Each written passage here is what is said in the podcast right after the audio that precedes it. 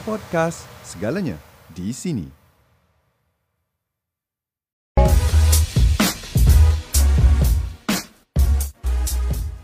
Assalamualaikum warahmatullahi wabarakatuh. Alhamdulillah, terima kasih kepada semua yang masih setia bersama dengan Keluarga Talk. Dan istimewanya Keluarga Talk pada hari ini dibawakan khas oleh SSPN dan kita bersara-sara langsung daripada Hotel Marriott Putrajaya. Dan istimewa lagi hari ini, kita bukan saja ada penonton serta follower Keluarga Magazine, tapi hari ini kita ada tetamu VIP, okey, secara virtual bersama-sama kita, iaitu seramai 100 orang yang mereka sebelum ini telah pun mendaftar. Dan hari ini mereka akan menjadi penonton VIP sepanjang kita bersiaran dan memeriahkan Keluarga Talk pada kali ini. Dan saya nak bercerita tentang apakah tajuk kita pada hari ini. Kalau tadi saya dah sebut berkaitan dengan SSPN, dan kita punya Keluarga Talk pada hari ini dibawakan khas oleh SSPN dan tajuknya adalah nak menabung asyik tak jadi dan kaedah terbaik buat simpanan. Dan siapa tahu kat sini apa kita punya tagline untuk SSPN. Senang, simpan, jaminan masa depan. Ingat simpan. Jangan menyesal di kemudian hari nanti. Okey, insyaAllah. Dan pastinya kita hari ini nak pesan kepada ibu bapa sebab kita fokus kepada anak-anak. Kebanyakannya kita akan risau bila anak-anak semakin membesar dan kita akan sedar bila anak masuk sekolah. Mula sekolah preschool, masuk ke sekolah rendah dan makin risau bila nak sambung ke selepas SPM, kan, pelajaran yang lebih penting lagi untuk masa depan anak-anak. Jadi jangan risau, hari ini kita akan guide anda untuk anda plan macam mana kewangan anda yang terbaik, insya-Allah. Okey, istimewanya hari ini saya nak bagi tahu sekali lagi, ibu ayah yang buat simpanan untuk anak akan dapat pelepasan taksiran cukai sehingga RM8,000 setahun. Banyak tak manfaat dia. Ini baru satu saya sebut. Kalau nak tahu lebih lanjut lagi, kalau tak sabar kan, anda boleh terus layari ke www.lovespn.my. Okey. Dan saya nak maklumkan sebenarnya 100 tetamu secara virtual pada hari ini ada kontes istimewa untuk anda, dan kontes itu adalah pop up Keluarga Talk. Caranya sepanjang live ni berlangsung nanti akan ada logo Keluarga Talk yang akan terpapar di skrin anda. Jadi tugas anda mudah je. Tapi kena fokuslah, sebab apa? Kena kira berapa jumlah pop up yang ada sehingga penghujung kita bersiaran pada hari ini. Jadi siapa cepat dan jawab secara tepat berapakah jumlah logo Keluarga Talk yang pop up, anda akan memenangi makan. Wow, 2 orang di Hotel Marriott Putrajaya. Masya-Allah. Jadi kena sentiasa fokus dan pastikan tak terlepas kira logo yang akan pop up sebentar lagi. Logo apa? Logo Keluarga Talk. InsyaAllah. Okey, kita teruskan dengan topik kita pada hari ini. Nak menabung asyik tak jadi. Apa punca dan apakah kaedah terbaik buat simpanan? Ibu bapa, beri fokus anda. Kita akan bersama-sama hari ini dengan tetamu istimewa kita, iaitu Tuan Haji Hushim bin Haji Salleh, merupakan kaunselor berdaftar, pakar motivasi, pengarah urusan Hushim Motivation dan kaunseling konsultasi. Assalamualaikum Tuan Haji. Waalaikumsalam Emma. Alhamdulillah, sihat ya? Apa sihat? Ceria sentiasa. Alhamdulillah. Kita semangat ni nak ajar orang buat simpanan dari awal ni. InsyaAllah. Kan, kita nak menyesal di kemudian hari. Betul. InsyaAllah. Jadi saya nak bagi dulu sebagai satu mukadimah berkaitan dengan fenomena yang berlaku dekat di negara kita sendiri. Dan kebanyakannya kita tengok ada keluarga nampak berduit. Tapi diorang tak buat simpanan. Tapi ada pula jenis keluarga nampak macam sangat bersedahana ataupun nampak sangat berhati-hati dalam pembelanjaan. Tapi sebenarnya dia ada simpanan yang banyak. Jadi apa pandangan Tuan Haji tentang perbezaan dua keluarga ini? Okey, terima kasih Irma. Dan Assalamualaikum warahmatullahi wabarakatuh. Dan salam sejahtera kepada semua ibu bapa yang hadir pada hari ini. InsyaAllah topik ini saya percaya sangat-sangat dekat dengan kita sebenarnya. Sebagai ibu bapa, dan kalau saya sendiri pun, dulu ada anak-anak juga dan sekarang ada cucu lah. Jadi memang salah satu soalan tadi ialah kadang-kadang kita tengok ada keluarga tu nampak dia macam kata orang tu berkemampuan, nampak mewah lah. Saya beri contoh lah, ada kereta besar, ada nampak kadang-kadang makan pun nampak hebat-hebat. Hari ni kita makan kadang-kadang kita keluar dalam Facebook, tunjuk udang, ketam, dan juga kita kata ada orang ni nampak sekejap-kejap pergi melancong sana, melancong sini dan sebagainya, kan, nampak macam mewah tau. Tapi bila kita kata, saya sebagai kaunselor, saya banyak buat kes-kes, kan, Bila kata anak nak masuk universiti ke apa, tiba-tiba duit tak ada, kan? Dia macam kata, Emma tadilah, mungkin masa anak kita di tadika, mungkin sekolah rendah tu perbelanjaan tak banyak lagi. Dia betul-betul nanti akan mencabar kita ni sebagai bapa. Saya nak pesan semua lah ni. Bila anak nak masuk universiti? Ni habis SPM ni. Di Malaysia kita bila lepas SPM. Jadi duit simpanan ada ke tak ada? Terutama sekali untuk kita kata pendaftaran tadi. Jadi ada keluarga ni kadang nampak kereta besar dan sebagainya. Tapi itu semua buat apa? Saya nak beritahu kat sini. Perbezaan dari segi kita kata personality dan lifestyle, gaya hidup seseorang tu. Ada orang dia suka kereta besar, dia ada kata orang tu pakaian mahal, beli mahal dan sebagainya. Tapi dalam duit, dalam kocek kosong. Simpanan lagi tak ada. Tapi ada orang ni kadang-kadang dia nampak pakai kereta kecil je. Biasa-biasa je.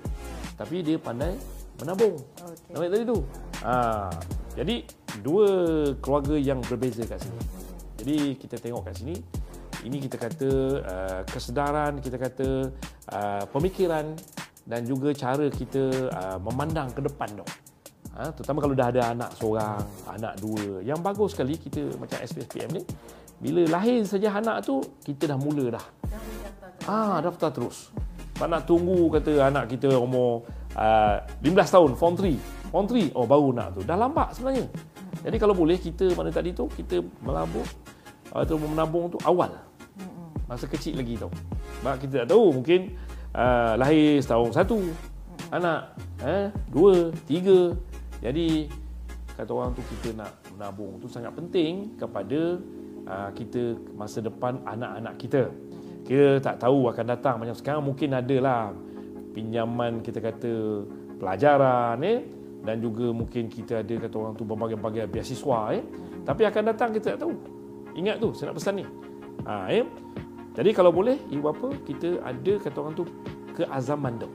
Mungkin kita nak pakai kereta, kita nak pakai apa. Tapi yang penting laburan tu ada, simpanan tu ada untuk anak-anak. Sebab kadang-kadang minta maaf lah, ramai jumpa saya, anak-anak lepas SPM dapat katakan 7A, 8A. Dia datang ambil ujian. Dengan saya kita ada ujian, iaitu ujian career test. Okay. Bila ambil ujian, budak ni kata, oh atuk, saya punya ujian minat. Dia panggil ujian minat tu.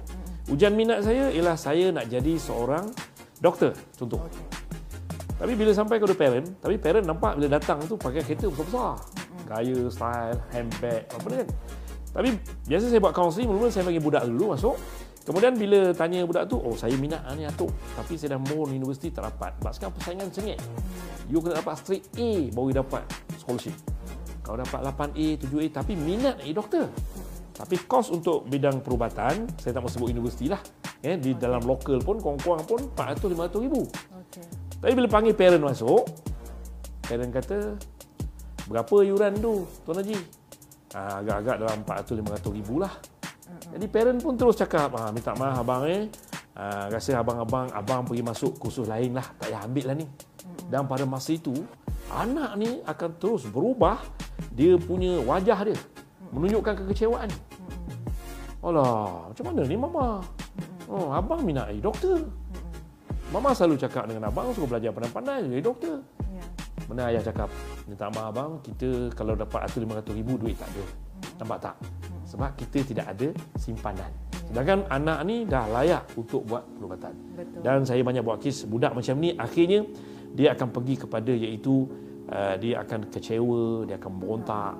Dan biasa minta maaf cakaplah, ada juga yang pergi kursus ambil kursus lain dan dia akan menggagalkan diri dia. Ini cakap tu teranglah, saya kaunselor, saya professional kaunselor, saya nak cakap ibu bapa semua. Jadi kalau kita ada duit tadi, okey, kalau anak kita kata okey, boleh. Duit ada. Nampak tu? Jadi cita-cita anak tu boleh. Masa tu mungkin kalau kita nak jual, kalau kita katalah, okey, nak jual kereta ke, nak jual apa, mungkin tak boleh menampung kos untuk kita nak membantu anak kita untuk belajar. Betul. Jadi simpanan ni sangat-sangat pentinglah kepada ibu bapa sekalian. Kita kalau boleh kita merancang. Walaupun nampak kita punya lifestyle, cara hidup kita tu nampak tak adalah kata orang tu sangat-sangat kata orang tu nampak mewah dan sebagainya, tetapi kita ada duit simpanan. Orang tua selalu cakap tau, duit simpanan kadang tak nampak. Tapi kalau kereta nampak, betul. Memang betul lah, masyarakat akan memandang misalnya dari segi luaran. Kalau datang pakai kereta besar apa, mungkin orang, okey tuan-tuan orang pakai kereta kecil misalnya, tutup pintu tanggal tu, siapa nak layan? Betul eh? Yeah. Tapi kalau bawa kereta besar ke apa, kasut kilat jalan style, orang akan layan. Manusia akan melihat kepada kebendaan. Tapi dalam akaun kosong. Tak. Jadi sini kita sebagai ibu bapa, apa perancangan kita untuk masa depan anak-anak kita? Sebab yang penting sekarang masa depan anak kita bila tu? Lagi 18 tahun akan datang. 20 tahun akan datang. Kadang-kadang kita tak nampak kat situ. Saya minta maaf lah kalau misalnya 30-40 tahun dulu lain. Kita ada misalnya pinjaman-pinjaman pelajaran banyak dulu. Masa zaman saya dulu. Minta satu biasiswa dapat 4. Saya dulu. Dapat 4. Peluang dia dulu berbanding dengan sekarang. Peluang tu lebih tipis sekarang. Sekarang memang tipis. Sebab budak pandai ramai. Dapat 12A, 13A, 10A. Jadi yang dapat 8A pun mohon juga. Tapi dia persaingan, dia panggil meritokrasi kan. Jadi yang pandai ni, yang cemerlang ni mungkin dapat. Yang kata kurang cemerlang tak dapat. Tapi cerita ada. Betul. Masa depan dia sebenarnya cerah. Masa depan cerah. Tapi oleh kerana ibu bapa, minta maaf, saya selalu buatlah, kadang-kadang saya tengok anak tu berubah tu wajah dia. Yeah. Bila ayah kata, minta maaf tak mampu dia teruslah. Tak apalah mama, ambillah kursus apa-apa pun. Abang ikut je lah. Dah mula dah. Cara duduk pun dah berubah dah. Tak apalah. Apa-apa pun sajalah. Abang ikut je lah. Tak apalah. Kalau mak dia cakap banyak lagi kan, tak apalah. Tak payah lagi lah. Okey atuk, saya nak balik lah. Kecewa. Betul. Jadi sayanglah kita putuskan semangat dia tu kan. Ya. Jadi kat situ, kita macam demotivate anak kita. Tapi kalau kita dah beringat, sebab tu kita soal menyimpan ni, kita beringat tau. Beringat masa muda. Walaupun simpanan tu mungkin satu bulan RM50, RM60. Kan Tetapi kalau kita simpan selalu, akhirnya dia akan terkumpul. Betul. Kalau anak kita sekarang baru lahir 2 bulan, kita simpan RM60. Kira sampai anak kita umur 18-19 tahun, mungkin dah banyak mana dah. Dah cukup lah untuk menampung pembelajaran dia kan. Ya, jadi itulah saya minta lah ibu bapa semua kalau boleh. Kita kalau boleh menyimpanlah dalam SSPN ni untuk masa depan anak-anak kita. Nah, itu dia. Okey, insya-Allah. Masya-Allah, tu dia mukadimah yang cukup padat dan saya rasa sedikit memberi kesedaran. Kalau banyak lagi, alhamdulillah. Jadi kita kena buanglah. Ada satu pepatah yang selalu kita dengarkan, biar apa-apa asal bergaya. Jadi tak boleh pakai dalam benda tu nanti awak menyesal di kemudian hari nanti. Sebab apa? Kita kan jaga anak ni bukan hanya kita memastikan makan dia, pakai dia kan, keperluan-keperluan permainan contohnya masa-masa kecil. Sekarang mainan budak pun mahal-mahal. Even pakaian kadang-kadang lebih mahal daripada baju dewasa. Okey, contoh macam tadi kata, walaupun kita nak simpan RM60 sebulan, bayangkan kalau kita keluar makan satu keluarga 4 orang, pasti cecah RM60 ke RM70 ataupun mungkin lebih kalau duduk di bandar, di Kuala Lumpur, di Lembah Kelang, pasti belanja kalau keluar makan kat luar je RM100 lebih. Jadi apa kata kita ubah sikit gaya hidup tu kan, kita masak sendiri bersama dengan anak-anak, so kos tu boleh direndahkan. Jadi yang kos yang tadi kita belanja kat luar tu, kita buatkan simpanan anak. Mungkin rasa susah sikit sekarang, tapi kita tak akan menyesal di masa akan datang, betul tak? Jadi kita pada masa yang sama saya rasa benda tu mendidik anak-anak kita daripada kecil, memberi kesedaran yang mana mereka tahu daripada kecil mereka tak boleh membazir. Ada contoh duit raya lah kan. Kita duit raya, kalau zaman saya dulu ada portion-portion nak beli game lah, portion-portion ada cita-cita nak beli something. Jadi duit raya tu habis. Ni contoh paling mudah lah. Jadi sekarang ni kita cuba nak didik anak-anak kita dapat duit raya terus masuk dalam simpanan. Dan simpanan apa? Satu daripadanya cadangannya adalah simpanan di SSPN. Betul tak? Jadi macam mana pandangan Tuan Haji sendiri, kita nak mendidik anak-anak kita untuk ada sikap menabung. Adakah ibu bapa yang mulakan dulu dan ataupun bagaimana cara kita nak menyampaikan anak tu seawal usia dia? Okey, sebenarnya kita kata lama-lama, sedikit-sedikit lama-lama jadi bukit. Kalau Emma cerita tadi, zaman Emma mungkin zaman saya dulu, biasa kalau simpan tu duit 10 sen, 5 sen dalam tabung, iaitu buluh-buluh. Zaman dulu tau. Jadi kalau pagi-pagi bangun nak pergi sekolah tu, kita goncang bunyi. Kadang-kadang rasa satu motivasi. Lepas tu kalau ayah bagi 20 sen, kita simpan 10 sen. Nampak tu? Dan ayah pun suruh simpan. Walaupun masa tu pendapatan ayah saya tak banyak, tapi dia suruh menyimpan duit. Nampak tu? Jadi saya nampak kat sini, anak-anak minat untuk menyimpan dan menabung ni mesti datang daripada ibu bapa. Mesti kita sebenarnya ibu bapa ialah sebagai seorang pakar motivasi, sebagai kata pakar perancang kepada anak-anak. Jadi kalau boleh kita maknanya walaupun mungkinlah masa budak tu baby lagi, umur setahun, 2 tahun, dia tak faham dia tahu. Tapi mula menabung ialah daripada ibu bapa. Daripada ibu bapa dulu. Mana bila ibu bapa kena merancang, lahir saja anak, okey abang rasa abang nak menabung anak ni. Kita duduk fikir masa depan. Jauh lagi tu. Mungkin 20 tahun akan datang kita tak tahu apa yang akan berlaku. Ada lagi ke masa tu biasiswa? Kita sendiri pun kita tak tahu. Kita tak tahu. Jangan nanti kalau kita anak kita bagus akademik dan sebagainya, mungkin akan datang. Tapi mungkin ada bayaran-bayaran tertentu yang perlu kita bayar. Okey? Untuk mencapai cita-cita anak-anak kita. Jadi ibu bapa kena kata orang tu merancang daripada awal. Ya, dan merancang ini kita perlu berbincanglah. Kalau kita suami isteri, kita perlu bincang suami isteri. Okey, nak melabur banyak mana, nak menabung banyak mana. Jadi itu semua suami isteri kena merancang. Dan masa kecil tu anak-anak tak faham lagi. Nampak tu kan? Tapi masa mungkin anak kita 6-7 tahun tu, kita dah boleh bawa anak-anak kita dah. Kita pergi ke SSPN ke, kita bawa anak kita. Contoh kan? Kita bawa anak kita, kita pergi sana. Ni dia. Anak akan tanya. Daddy, apa ni? Tempat apa ni? Kenapa tak ada ayam? Kenapa tak ada apa? Kenapa tak ada apa? Budak-budak biasalah. Tak ada kat sini sebenarnya tempat kita kata untuk menabung. Gini-gini kan. Lepas tu ada pamphlet kita tunjuk kat anak kita. Itu cara sebenarnya pendedahan yang sangat bagus. Minta maaf lah. Hari ni kita boleh misalnya, minta maaf banyak ibu bapa hari ni mendedahkan anak-anak dengan gadget di usia yang sangat-sangat kecil. Kenapa boleh? Budak-budak umur 2 tahun dah main gadget dah. Dah tengok handphone canggih-canggih. Dah main handphone canggih-canggih kan. Kita kurang sekarang untuk bawa anak kita pergi kepada ni tempat-tempat yang kita kata untuk melabur tadi tu. Jadi anak kita telah set dia punya mind daripada zaman awal kanak-kanak lagi, iaitu untuk menabung dan juga menyimpan dah. Ada dah untuk menyimpan. Kalau boleh kita tanam dalam diri anak-anak. Sebab apa? Bukan apa.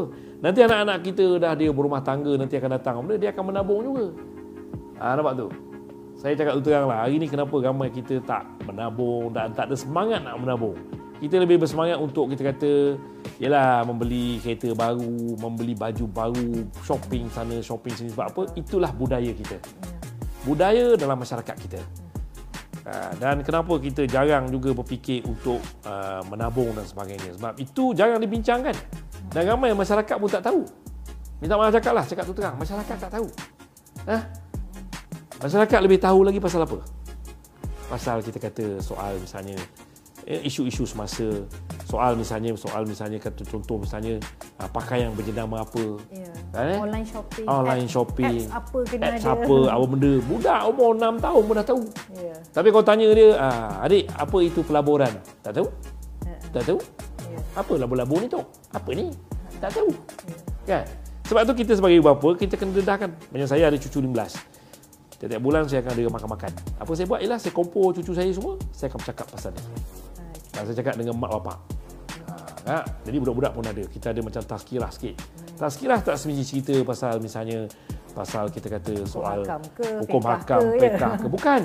Soal ekonomi, soal kita kata pelaburan. Anak kita, cucu kita umur 6 tahun, mereka kena tahu dah. Betul. Dapat duit raya simpan ya. Dan dia tahu simpanan tu banyak mana nak menyimpan lagi. Jadi kita kalau boleh kita memberi pendedahan di peringkat awal kepada anak-anak kita, dan kita sendiri pun ada kata orang tu semangat untuk menabung tu untuk jangka masa akan datang. Kita tak tahu lagi apa yang berlaku akan datang ni. Kalau tak ada duit macam mana anak nak belajar? Kan Berbagai-bagai bidang, minta maaf lah, bukan saja dari doktor, nak jadi engineer ke, nak jadi pilot ke, nak jadi chef ke, nak ambil kursus-kursus kemahiran, skill kau benda. Hari ni semua berbayar. Minta maaf cakaplah, semua berbayar. Hari ni tahu. Dan nak mula perniagaan. Minta maaf kenapa ramai orang kita tak boleh mula perniagaan. Saya pun berniaga sebenarnya. Saya ada kedai runcit, saya ada apa semua. Kan? Nak mula perniagaan sebab apa? Kebanyakan orang kita tak ada modal. Ramai yang jumpa saya. Haji, saya nak buka juga kedai macam Haji ni. Berapa modal agak-agak? Saya beritahulah modal macam ni, macam ni. Kalau nak buat loan, nak buat apa, banyak benar dia punya syarat. 30 muka surat. Macam-macam benda. Jaminan itulah, jaminan itu, jaminan nama-nama tak ada. belum tentu lagi lulus. Ya. Kan? Tapi kalau kita ada simpanan dan sebagainya, kerana duit itulah kita gunakan, dan mungkin duit itu juga kita boleh bukan saja untuk pelajaran, tapi duit simpanan juga boleh jadikan sebagai modal untuk permulaan perniagaan anak-anak kita. Betul. Ha, nampak lebih jauh lagi lah. Tak rugilah kalau kita menabung, insya-Allah. Insya-Allah. Jadi fokus ibu bapa kena lebih pada perkara yang untuk masa depan, bukan untuk masa sekarang saja. Contohnya macam kita sentuh pasal bab gadget tadi kan, saya suka. Sebab apa Tuan Haji, bab gadget ni bukan habis kat gadget tu saja. Mana kata setiap kali handphone model baru keluar, ada tab baru keluar, mesti nak beli. Anak-anak pun tahu benda ni, update je. Oh, keluar iklan kat TV dan sebagainya kan.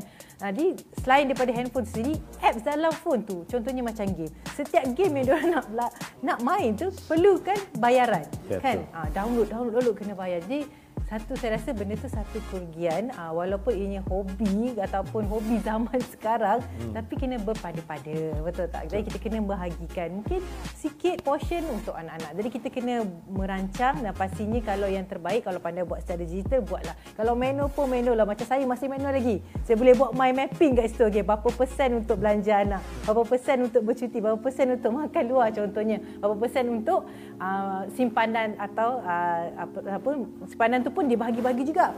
Contohnya simpanan belanja rumah, simpanan anak-anak, simpanan diri sendiri, simpanan untuk medical contoh dia kan. So banyak sebenarnya simpanan ni, bukan hanya satu fokus dia. Macam tadi saya suka Tuan Haji sentuh, simpanan bukan untuk pelajaran saja, walaupun kita tahu pelajaran itu sangat penting, tapi di masa hadapan kita tak tahu apakah keadaan kita. Mungkin anak-anak jatuh sakit, mungkin kita sendiri akan jatuh sakit, na'udzubillah, tapi benda tu boleh berlaku. Kan? Jadi kita kena sentiasa bersedia. Jadi belajarlah menabung daripada sekarang, jadikan satu amalan ataupun gaya hidup untuk kita, dan kita sebagai ibu bapa menjadi contoh utama kepada anak-anak. Kan kadang-kadang bercakap ni susah nak sampai, tapi dari segi akhlak yang dibawa, perbuatan kita itu lebih mudah. Sebab tu kita selalu dengar, action speak louder than words. Okey, saya nak pesan juga kepada penonton, follower kita pada hari ini, jangan lupa kalau ada soalan, tiba-tiba terasa macam oh ada pula benda penting lah saya nak bertanya kepada lagi, boleh je terus letakkan soalan anda di komen. Kalau ada masa, kita akan grab soalan tu untuk kita sampaikan dan bertanya kepada Tuan Haji, insya-Allah. Dan juga kepada tetamu VIP yang menonton dari ini, jangan lupa ya, jangan terlepas pandang logo-logo yang pop up di skrin, dan anda kena kira berapakah jumlah tu, dan siapa yang dapat kira paling tepat, anda akan dapat hadiah istimewa daripada Keluarga Talk. Okey, insya-Allah. Ingat ya, hari ini kita bersama-sama tajuk khas yang memang dibawakan untuk diperingatan kepada anda, penting untuk kita merancang dan juga mengurus kewangan kita, masa depan kita, untuk anak-anak kita, pelajaran anak kita. Sebab mereka mungkin bukan sahaja sama belajar, tapi mungkin juga mereka ada perancangan untuk membuat bisnes sebenarnya macam Tuan Haji bagi tadi. Saya sangat menarik sebab apa sekarang kita tengok pelajar terpaksa cari wang lebih, sambil belajar terpaksa juga bekerja. Jadi masa mereka tu dah terganggu untuk fokus pada pelajaran, mereka penat bekerja, tapi nak tak nak kena juga bekerja. Sebab apa? Perlukan kewangan yang lebih untuk menampung kehidupan sebagai seorang pelajar.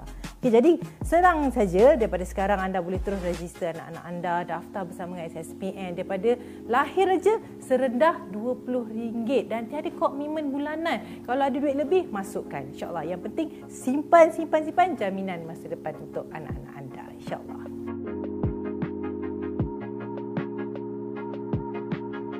Okey, kita teruskan lagi insya-Allah. Seterusnya kita nak berkongsi pengalaman Tuan Haji berkaitan dengan apa yang dihadapi oleh keluarga, masalah kewangan yang paling kritikal. Jadi sesuailah dengan pesanan kita pada hari ini yang dibawakan oleh SSPN dengan tajuk kita nak menabung asyik tak jadi.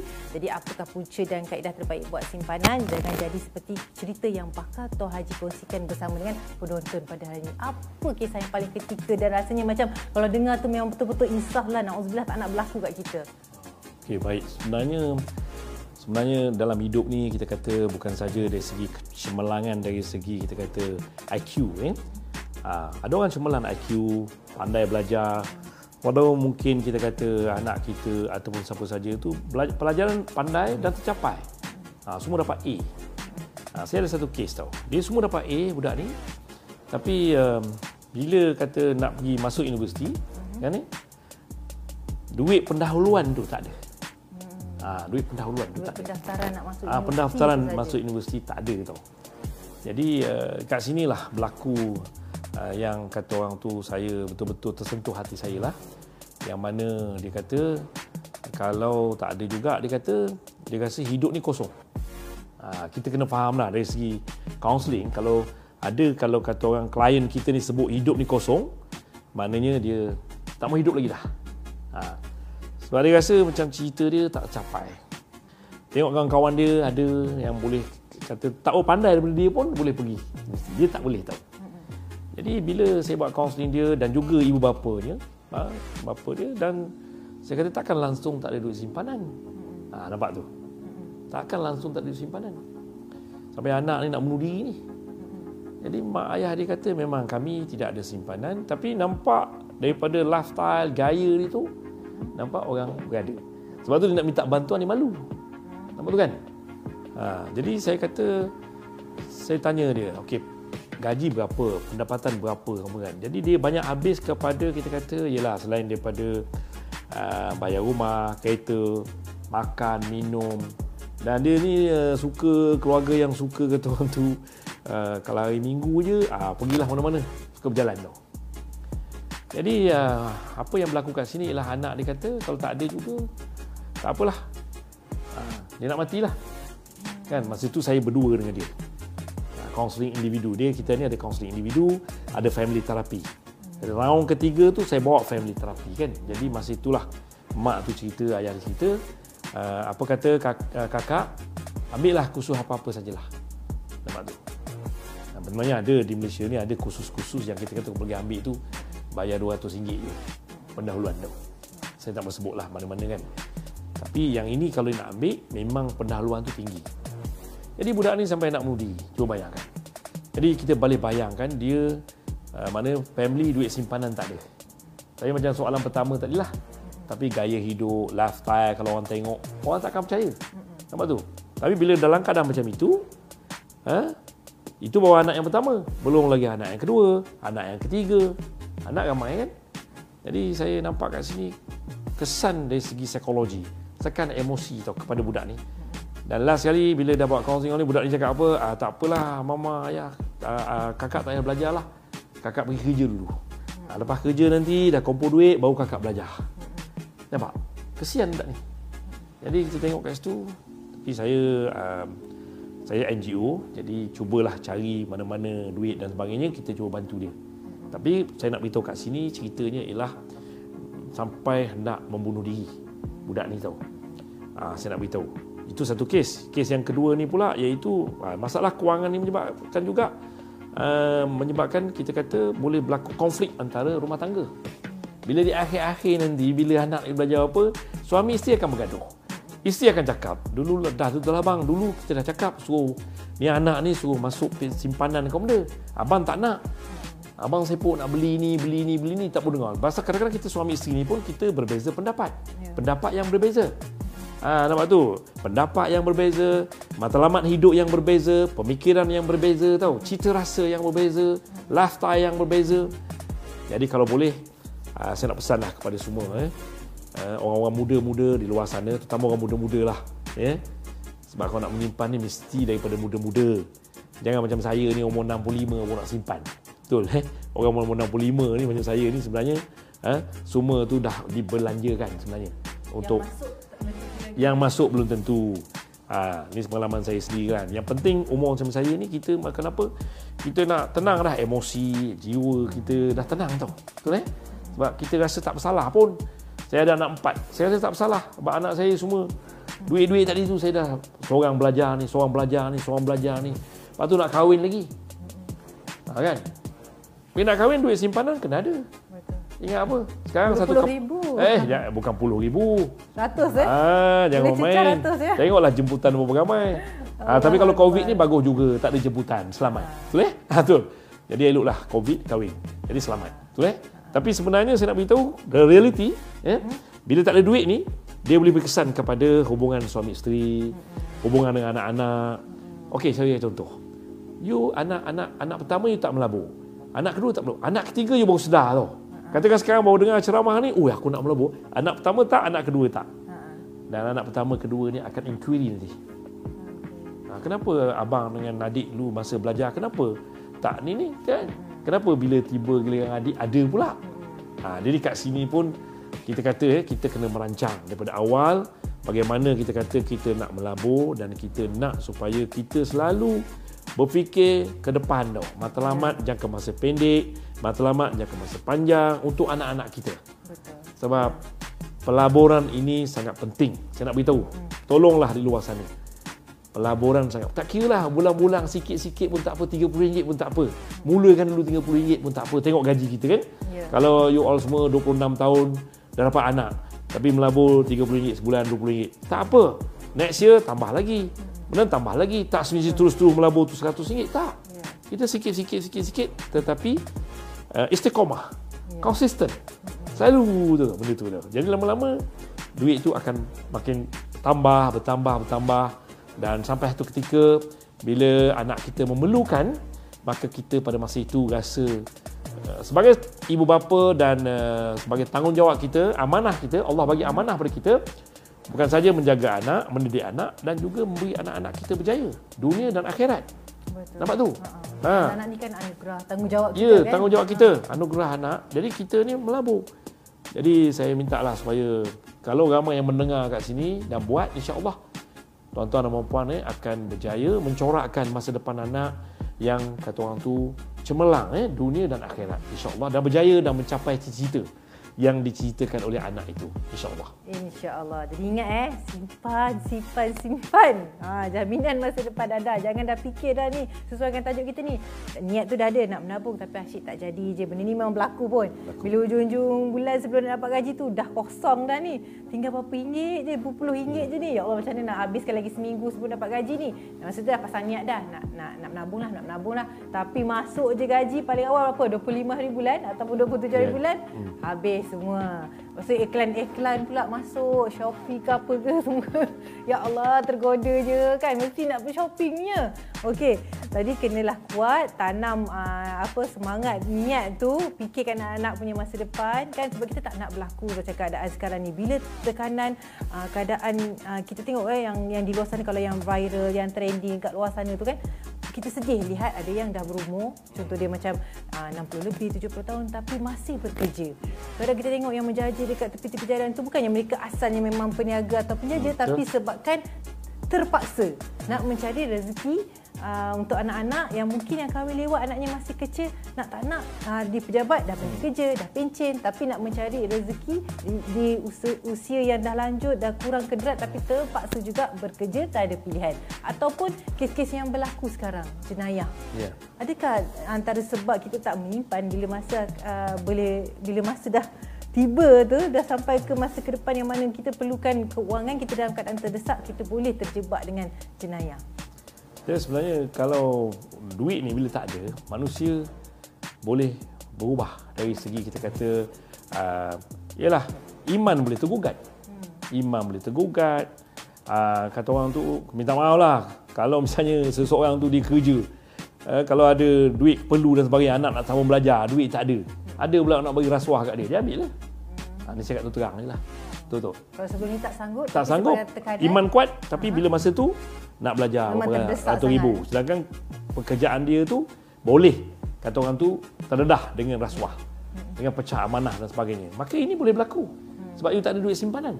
Minta maaf lah. Kalau kita ada duit, kita akan fikir 100 kali tu nak ambil benda tu. Kita ada duit, buat apa aku nak ambil? Padahal anak aku nak sambung belajar pula tu. Nanti anak aku ada degree, nanti aku guna duit haram ni. Betul. Tapi kalau tak ada, jalan je lah. Kan? Jadi ini semua boleh berlaku macam-macam perkara dan boleh juga berlaku jenayah-jenayah lain. Itu kita cerita yang bekerja, yang tak kerja pula. Saya tertarik tadi bila Ilma cerita bagaimana yang tua-tua macam saya ni kan. Kita tengok kita berjalan, kesian tau. Masih berniaga, masih apa. Dan saya pun banyak buat NGO. Kadang jumpa saya, Haji, saya nak beras, saya nak susu. Dah tua-tua. Saya kata, kenapa bang, kenapa? Duit simpanan saya hingga 2 hari saja. Ini yang saya sedih. Sebab saya sebaya dengan saya. Betul? Dia kata, bang, mana? Itulah, saya dulu tak beringat. Pandai bercakap. Saya tak beringat. Itulah dia. Nak macam mana sekarang? Anak yang kecil tu baru tingkatan 1. Sekolah lagi, macam ni. Biasa adalah yang dah kahwin, umur dah lanjut tau. Ya, kan, ada anak kecil lagi. Anak kecil lagi, tak lepas. Jadi, bila duit tak ada dan sebagainya, maka tu kita tengok sekarang ramai. Berniaga tepi-tepi jalan dan sebagainya itu. Bukan apa. Untuk jual jagung lah, jual apa dan sebagainya. Tak salah sebenarnya. Tetapi oleh kerana duit simpanan tu tak ada tau. Duit simpanan tak ada. Boleh katakan sekarang ni ramai orang duit simpanan tak ada sebab kita tak menabung. Ni nak cakap tu terang lah. Kalau boleh saya ingatkan lah, terutama yang muda-muda ni, menabung lah. Tolonglah saya pesan. Sebab apa? Mungkin saya sebagai kaunselor, saya banyak sangat kes. Jadi saya cakap benda yang benar. Walaupun orang tak suka. Orang tak suka sebenarnya apa saya cakap. Tapi saya cakap tu terang sebab kalau tuan-tuan duduk dekat saya ni, kaunselor ni kan, mari kes-kes tu yang tak disangka-sangka lah. Kadang-kadang kan, terutama kalau pasal duit ni kan. Betul. Minta maaf lah. Sanggup bercerai-berai pasal duit. Tak? Dah abang macam ni, macam mana? Nak buat benda lagi. Duit tak ada. Kita nak hidup macam mana? Bercerai. Kadang di usia warga emas pun bercerai. Tak sedih ke? Kan? Habis saya tanya, puan kenapa tak mau duduk lagi dengan abang ni? Alah, duduk buat apa? 1 sen pun tak ada. Orang perempuan sekarang, oi, mulut laser. Terus terang. Terus terang, power. Walaupun gigi depan dah tak ada. Tapi bercakap, wah, ceraikan saya. Duit tak ada. Buat apa? Bila duit. Nampak tu. Kita bukan kata orang perempuan semua mata duitan. Sebab apa? Kadang-kadang tak beringat masa berada. Ingat tu pesanan orang tua-tua, masa berada. Masa berada, naklah kata orang tu kita beringat dan menyimpan selalu untuk masa depan kita yang kita tak tahu lagi apa berlaku. Banyak kata ilmu adalah kadang kita sakit, kadang-kadang kita kata orang tu perlukan kata orang tu duit tu untuk perubatan, untuk pembelajaran anak-anak, untuk kesihatan dan berbagai-bagai lagi. InsyaAllah. Banyak kes sebenarnya. Kalau kita tahu, kita selalu tengok di media sosial kan, yang trending sekarang, contoh yang paling menyayat hati bila ibu macam saya ni tengok ada kes-kes keluarga yang mana ibu bapa terpaksa bekerja keras. Sebab apa? Kadang kes yang berlaku ni kan, waktu pandemik ni banyak dibuang kerja. Jadi terpaksa kerja-kerja kampung contohnya yang tak dapat menampung anak yang ramai. Ibu terpaksa duduk di rumah sebab tak boleh nak ambil pembantu dan tak dapat menyediakan makanan asas dekat rumah sehingga kan anak terpaksa minum susu manis. Betul? Instead of dapat susu bayi yang sihat untuk anak, tapi terpaksa bagi juga susu tapi susu manis. Jadi apakah khasiat yang untuk anak itu membesar? Jadi sayu sangat tengok. Kalau kita nak bantu, memang kalau kita nak bantu semua, tapi apakah keadaan kita seorang individu? Contohnya macam Tuan Haji sini nak bantu berapa ribu kalau kita sebut, mesti ramai kan. Dalam sebulan tu berapa orang yang akan datang hadir menceritakan setiap masalah yang dihadapi. Maknanya kita mampu, kita akan bantu, tapi yang di luar kemampuan kita, siapakah yang akan bantu mereka? Jadi balik kepada diri kita sendiri, jangan jadi perkara sebegitu dan kita tak maulah kita dalam keadaan yang keperitan dan kepayahan bila kita dah berumur nanti. Kan, jadi elakkan. Jadi sekarang ni kita dah kongsikan topik hari ini, beri kesedaran pada anda, dan ada pula peluang dan juga platform yang terbaik untuk anda, iaitu di SSPN, yang mana anda boleh berdaftar serendah RM20 sahaja dan tiada komitmen. Ada duit lebih, masukkan. Dan setiap tahun insya-Allah anda boleh update akaun anda, dan akaun tu juga adalah untuk anak-anak anda pada masa yang sama untuk diri anda sendiri juga, insya-Allah. Itu dia beberapa kisah yang dah dikongsikan oleh Tuan Haji. Kita harap sedikit sebanyak apa yang dikongsikan memberi kesedaran yang besar buat kita, dan pastinya kita akan mula bertindak selepas ini. Jangan sekadar sedar tapi tak bertindak. Okey, bertindaklah sebaik-baiknya untuk diri sendiri, untuk keluarga, untuk orang yang tersayang, untuk anak-anak kita, jaminan masa depan insya-Allah. Okey, kita ada satu komen yang saya rasa cukup menarik untuk kita ambil komen ini dan kongsikan bersama dengan anda insya-Allah. Dia tanyakan apakah antara tips untuk mendidik hati supaya kita betul-betul sentiasa ada kesedaran untuk sentiasa menabung dan kekal istiqomah, serta adakah doa-doa yang khusus untuk kita memberi kesedaran pada diri kita supaya sentiasa menyimpan dan menabung? Okey, baik. Sebenarnya dalam Quran sendiri pun banyak Allah menceritakan tentang menabung, menyimpan dan mengingat. Dan kalau kita lihat sendiri macam mana kisah Nabi Yusuf sendiri bila dia jadi Menteri Kewangan Mesir, memegang Mesir, mana ada 7 tahun akan datang ke kata tu subur dan 7 tahun kemarau. Itu sebenarnya falsafah. Mana kita dalam hidup ni kita kena berjimat cermat dan juga kata orang tu kena beringat-ingatlah untuk masa-masa yang akan datang. Bukan maknanya kita menabung itu dengan wang yang banyak. Tapi macam saya tertarik tadi lah, kalau RM20 tu saya percaya insya-Allah ramai orang mampulah kalau RM20 kan. RM20 mana kita nak menabung tu, saya rasa cara ramai yang mampu RM20. Mungkin kita pejam mata lah untuk tu. Yang penting kat sini ialah bagaimana nak mengurus kewangan tu. Perbelanjaan rumah berapa, bil elektrik berapa, bil air berapa, kereta berapa. Lepas tu untuk kita kata sedikit, kita kata untuk kita beriadah berapa, untuk berhibur berapa. Nampak tu? Lepas tu menyimpan berapa. Biasanya kita ni yang lain semua ada, tapi yang menyimpan tu tak ada. Tapi kadang-kadang tu ramai jumpa saya juga apa. Ji, mula-mula tu memang nak menyimpan. Tapi bila sampai tu tak apalah, biarlah. Kita suka menangguh tau. Suka tangguh-tangguh. Kalau bak simpanan ni kita suka tangguh. Tak apalah bulan ni, biarlah, tak apalah bulan depan. Bulan depan. Ada yang jumpa saya baru ni cakap apa, Ji? Saya tangguh-tangguh dah 20 tahun ni. 20 tahun tangguh. Ni betul ni, kisah benar lah. Tak apalah tu sampai 20 tahun. Sampai 20 tahun. Dan masa-masa suami isteri tu sengih. Anak dah 20 tahun. Nampak tu? Dia kata kalau dululah kami menabung dan sebagainya, sudah pasti duit tu banyak walaupun RM10 sebulan kan. Tapi tak ada, dia kata sebab apa? Itu sebab tu kat sini kita perlu ada disiplin kendiri, perlu ada istiqamah ya, dan juga perlu ada usaha dan sebagainya. Dan yang penting juga sini kita kata orang tu sebagai seorang Islam, kita kena berdoalah. Dengan Allah kita dah usaha. Yang penting doa aja tak cukup. Dalam Quran pun banyak tu. Allah kata, berdoa saja tak cukup tapi kena berusaha. Ya. Doa saya tak, ya Allah Tuhanku, murahlah rezeki aku, berilah aku. Tapi duduk diam, tidur atas katil. Tak boleh. Dia kena kata orang tu pelik bila kita tiba duit jatuh. Tak ada, minta maaf cakaplah. Kita bila doa, lepas tu kita keluar rumah, kita usahalah, carilah. Kalau di Malaysia ni saya percaya sebuah negara yang maju. Kalau tidak macam mana orang asing datang ramai ke Malaysia. Kan saya pun buat kaunseling juga. Orang-orang Bangla, orang Nepal, betul. Orang apa. Dia orang lagi kaya daripada kita. Jangan cerita. Sebab saya berniaga kan. Lalah dia pula jadi tokeh. Itu. Betul. Hari ni jadi tokeh dia orang. Bukan kita. Sebab dia buka kedai pukul berapa? Saya tanya pukul berapa kau buka ni? Pukul 5 pagi. Kita buka pukul 9. Kau tutup pukul berapa? Pukul 12 malam. Apa pasal tutup pukul 12? Masa ni orang barik kerja kilang. Dia lapar, dia mau makan. Betul juga. Apasal kau buka pukul 5? Pukul 5 dia mau naik bas, mau pergi kerja kilang, dia mau beli air, mau beli rokok semua. Nampak tak? Ya. Jadi kat sini usaha, kesungguhan sebenarnya boleh mengubah nasib kita. Sebenarnya, tapi kalau kita malas, berkira, tak apalah. Minta maaf, kita ni mungkin rakyat Malaysia kita rasa kita berada di Zoom Selesa tau. Zoom Selesa. Relax, tak apa. Kita orang Malaysia, kalau tak ada apa pun, bantuan ada. Nampak tu? Kerajaan pun rajin beri bantuan. Kejap bagi kan. Jadi, ada orang kadang-kadang memang tak lain. Tak apa. So, malas nak berusaha dan sebagainya. Dan begitu juga dari segi penabungan ni. Mungkin ada yang berfikir, tak apa, kita tak menabung pun tak apa. Nanti akan datang, kerajaan akan bagi beasiswa. Kerajaan akan bagi tu, bagi ni kan. Saya dulu pensyarah universiti kan. Saya boleh cerita benda ni. Tapi kita berbeza dulu, 20 tahun dulu dengan sekarang berbeza.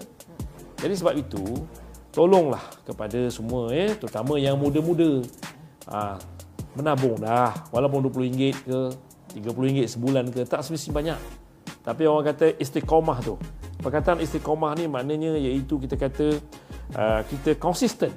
Dalam bahasa Inggeris panggil konsisten. Islam kata istiqamah. Maknanya tiap bulan RM20. Lama-lama dia jadi banyak lah. Dan sampai itu kita minta doa pada Allah, kita solat 5 waktu doa supaya murah rezeki, kita doa malam buat tahajud doa, betul banyaklah usaha kita, insya-Allah Allah tu maha kaya, nampak tu, maha pemurah. Dalam Quran ada tu, dalam surah Asy-Syafaat Allah kata apa, manusia memerlukan Allah, pohon kepada Allah, nampak tu, ada ayat tu, Allah tu maha kaya. Allah maha kaya raya. Kita minta jangan sombong aja. Jangan sombong. Mohon. Saya mohon lagi sampai sekarang. Betul. Walaupun dah ada semua sekali, mohon lagi tu. Sebab kalau duit banyak nanti kita boleh bantu orang lain. Betul. Kan? Nampak tu? Jadi lain-lain contoh doa yang boleh. Doa murah rezeki ni. Doa mana? Doa murah rezeki ya. Bismillahirrahmanirrahim. Rabbi inni bima anzalta ila ta min khairin fakir. Maknanya apa tu? Wahai Tuhanku, sesungguhnya aku sangat berhajat kepada sebarang rezeki pemberian yang engkau berikan. Surah Al-Qasas ayat 28. Dapat tu dalam Quran ada doa-doa ni. Nampak? Kita minta doa dengan Allah supaya apa? Supaya Tuhan sempurnakan hajat kita. Dan mungkin kita boleh tambah sendiri juga itu, ya Allah, Tuhan, aku nak simpan duit ni untuk supaya masa depan anak aku belajar, contoh. Bagilah, sebab Allah ni Maha mendengar, Maha pemurah, Maha pemberi. Kita mintalah, percayalah.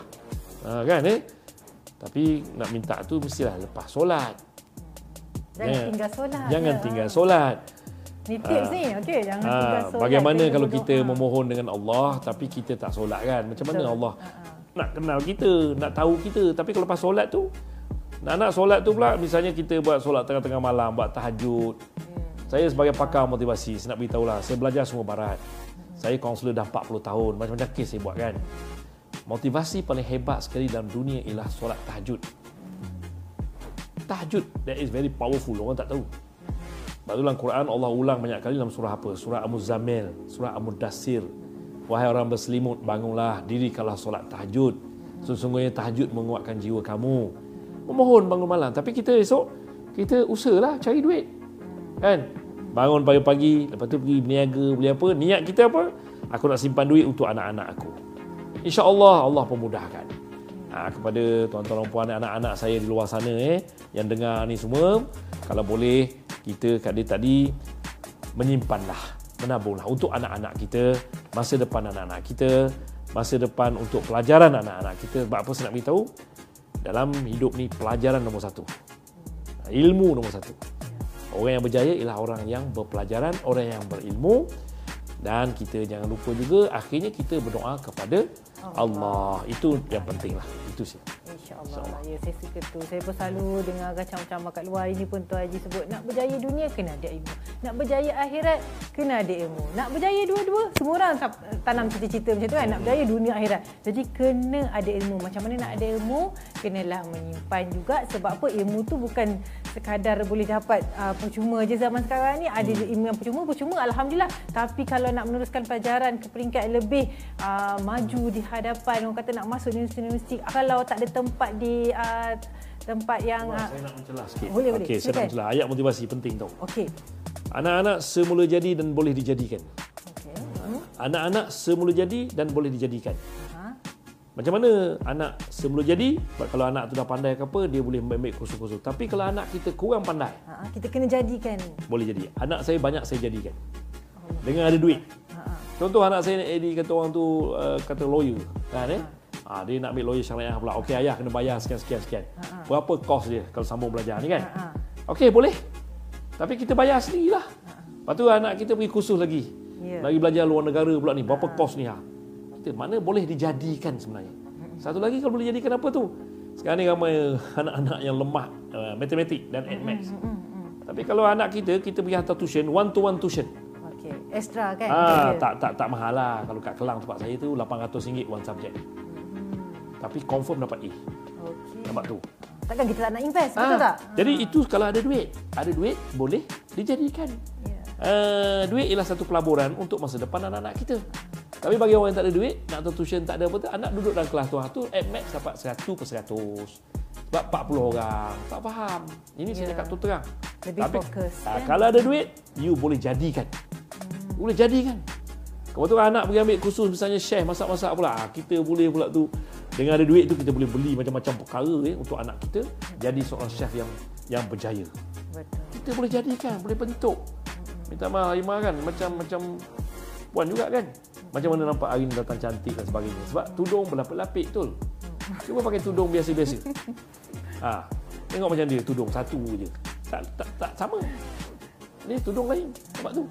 Nampak? Cara mana tadi tu boleh dijadikan, betul? Boleh dijadikan. Bila ada duit, betul kan? Bila ada duit, kalau tak ada duit, insya-Allah amin. Bila tak ada duit, pakailah apa yang ada. Sebenarnya saya nak beritahu kat sini, minta maaf pada anak-anak semua, tolonglah.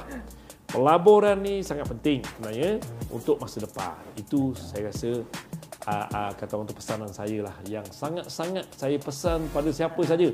Bukan saja pada anak-anak saya, pada semua orang.